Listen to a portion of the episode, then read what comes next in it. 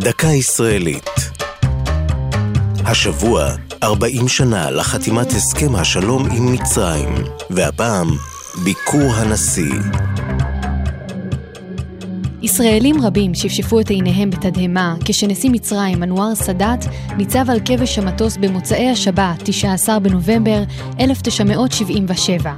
כעבור ארבע שנים מאז פתח במלחמת יום הכיפורים, היה סאדאת למנהיג הערבי הראשון שביקר רשמית במדינת ישראל. עשרה ימים קודם לכן הפתיע את העולם כשהכריז על נכונותו לבקר בארץ, ובתגובה סולקה מצרים מהליגה הערבית.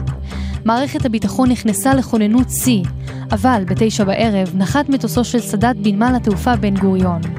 שם קיבלו את פניו נשיא המדינה, אפרים קציר, ראש הממשלה מנחם בגין, ומי שהייתה ראש הממשלה במלחמת יום הכיפורים, גולדה מאיר.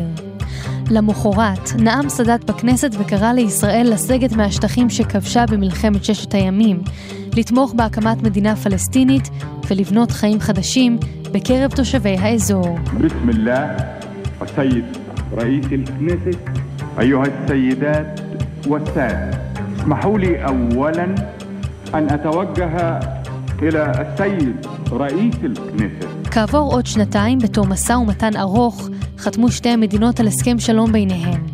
ב-6 באוקטובר, שנת 81, במצעד צבאי בקהיר לציון מלחמת יום הכיפורים, נרצח סאדאת בידי פעילי הג'יהאד האסלאמי.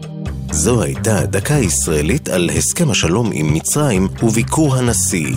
כתב יואב אונגר, ייעוץ הדוקטור מירה צורף. עורך ליאור פרידמן.